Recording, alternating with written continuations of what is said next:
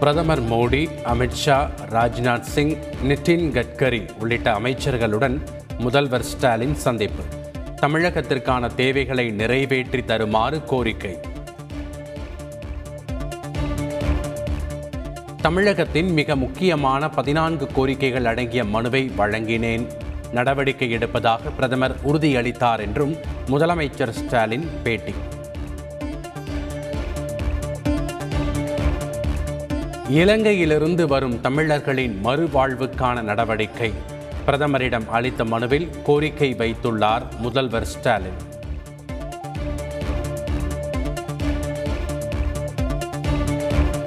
NEET தேர்விலிருந்து தமிழகத்திற்கு விலக்கு வேண்டும்.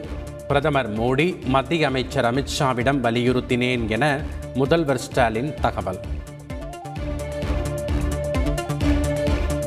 டெல்லியில் உள்ள மாடல் தமிழ் பள்ளிக்கூடங்களில் ஆய்வு. முதலமைச்சர் அரவிந்த் கெஜ்ரிவாலுடன் வர உள்ளதாகவும் முதல்வர் ஸ்டாலின் தகவல். காங்கிரஸ் தலைவர் சோனியா காந்தியை சந்தித்தார் முதலமைச்சர் ஸ்டாலின். மதச்சார்பற்ற கூட்டணியை வலுப்படுத்துவது தொடர்பாக ஆலோசனை.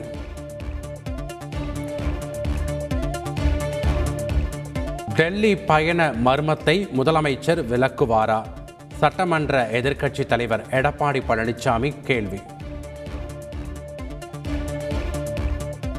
நாளை மறுநாள் சென்னையில் நடைபெறுகிறது பாமக அவசர செயற்குழு கூட்டம்.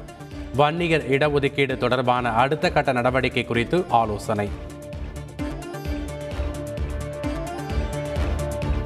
நூறு நாள் வேலை திட்டத்திற்கு தமிழக அரசு நிதி தொள்ளாயிரத்து நாற்பத்தி ஒன்பது கோடி ரூபாய் நிதி ஒதுக்கி அரசாணை வெளியீடு. கொரோனா தொற்றால் நேர்ந்த உயிரிழப்புக்கு நிவாரணம் கோரிய மனு மீது முப்பது நாட்களில் தீர்வு.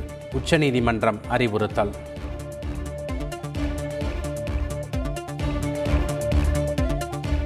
நாகாலாந்து அசாம் மணிப்பூர் மாநிலங்களில் பதற்றம் நிறைந்த பகுதிகளின் பரபரப்பு பரப்பளவு குறைப்பு. முப்பத்து ஆறு மாவட்டங்களில் ஆயுதப்படை சிறப்பு சட்டம் விலக்கு மத்திய அரசு நடவடிக்கை. பைக் ரேஸில் ஈடுபட்ட நபர் விபத்து அவசர சிகிச்சை பிரிவில் ஒரு மாதம் சேவையாற்ற வேண்டும். நிபந்தனை ஜாமீன் வழங்கிய சென்னை உயர்நீதிமன்றம் உத்தரவு. ஆக்கிரமிப்பு குறித்த உத்தரவை கடைபிடிக்காத எட்டு ஐஏஎஸ் அதிகாரிக்கு இரண்டு வார சிறை தண்டனை விதித்தது ஆந்திர உயர்நீதிமன்றம்.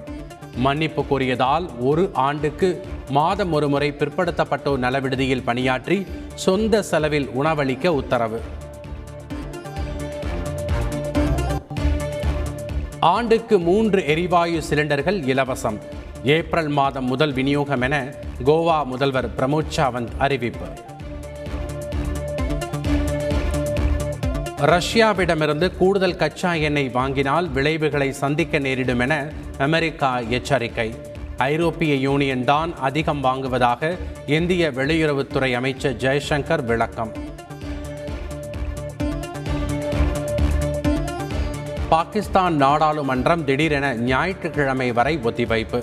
நம்பிக்கையில்லா தீர்மானத்தின் மீது விவாதம் நடைபெற இருந்த நிலையில் திடீர் முடிவு.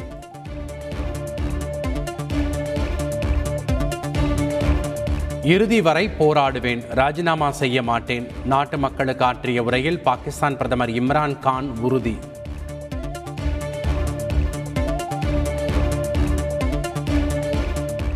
ஐபிஎல் போட்டியில் லக்னோ அணிக்கு இருநூற்று பதினோரு ரன்கள் இலக்கு.